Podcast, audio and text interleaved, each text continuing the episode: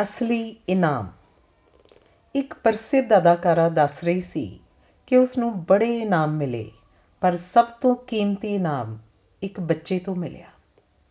ਉਹ ਇੱਕ ਨਾਟਕ ਵਿੱਚ ਮਹਾਰਾਣੀ ਦੀ ਅਦਾਕਾਰੀ ਕਰਦੀ ਸੀ ਜਿਸ ਨੂੰ ਇੱਕ ਛੋਟਾ ਬੱਚਾ ਰੋਜ਼ ਵੇਖਣ ਆਉਂਦਾ ਸੀ ਤੇ ਨਾਟਕ ਉਪਰੰਤ ਉਹ ਉਸ ਦਰਵਾਜ਼ੇ ਦੇ ਕੋਲ ਖਲੋਤਾ ਰਹਿੰਦਾ ਸੀ, ਜਿਸ ਵਿੱਚ ਉਹ ਅਦਾਕਾਰ ਆਪਣੇ ਕੰਮ ਮੁਕਾ ਕੇ ਘਰ ਜਾਣ ਲਈ ਨਿਕਲਦੇ ਸੀ।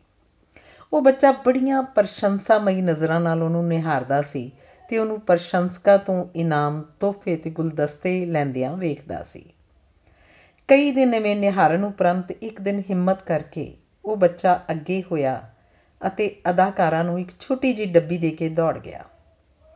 ਘਰ ਜਾ ਕੇ ਉਸ ਅਦਾਕਾਰਾ ਨੇ ਜਦੋਂ ਉਹ ਡੱਬੀ ਖੋਲੀ ਤਾਂ ਵੇਖਿਆ ਕਿ ਉਸ ਡੱਬੀ ਵਿੱਚ ਉਸ ਬੱਚੇ ਦਾ ਆਪਣੇ ਸਕੂਲ ਵਿੱਚੋਂ ਉਸੇ ਸਾਲ ਮਿਲਿਆ ਪੰਜਵੀਂ ਜਮਾਤ ਵਿੱਚੋਂ ਅਵਲ ਆਉਣ ਦਾ ਮੈਡਲ ਸੀ।